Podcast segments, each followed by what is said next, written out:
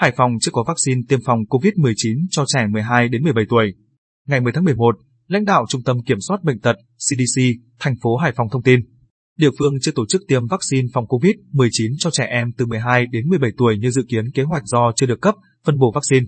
Hải Phòng chưa có vaccine để tiêm phòng COVID-19 cho trẻ em 12 đến 17 tuổi theo kế hoạch. Theo lãnh đạo CDC thành phố Hải Phòng, địa phương không nằm trong nhóm 10 tỉnh thành đầu tiên tiêm vaccine phòng COVID-19 cho trẻ em. Tuy nhiên, thành phố đã chủ động xây dựng kế hoạch sớm. Địa phương lên sẵn kế hoạch, trình Ủy ban nhân dân thành phố, đồng thời đề xuất Bộ Y tế cấp vaccine để tiêm phòng COVID-19 cho trẻ em. Do chưa được phân bổ vaccine nên việc tiêm chủng cho trẻ em phải lùi lại. Trong lúc chờ vaccine, đơn vị dự kiến sẽ tổ chức tập huấn cho hàng nghìn cán bộ, nhân viên y tế tại hàng trăm điểm tiêm chủng trên toàn thành phố.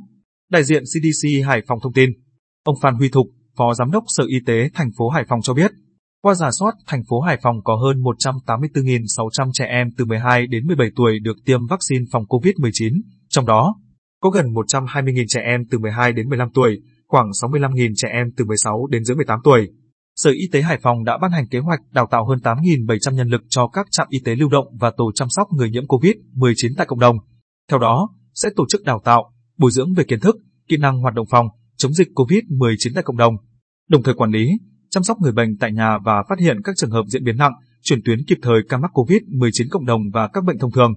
Từ ngày 27 tháng 4 đến nay, thành phố Hải Phòng ghi nhận tổng số 135 ca mắc COVID-19, trong đó có 88 trường hợp cộng đồng và 47 trường hợp nhập cảnh.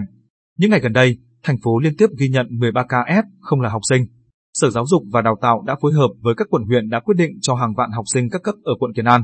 Trường Trung học cơ sở Hồng Bàng tạm thời dừng đến trường để triển khai các biện pháp phòng chống dịch.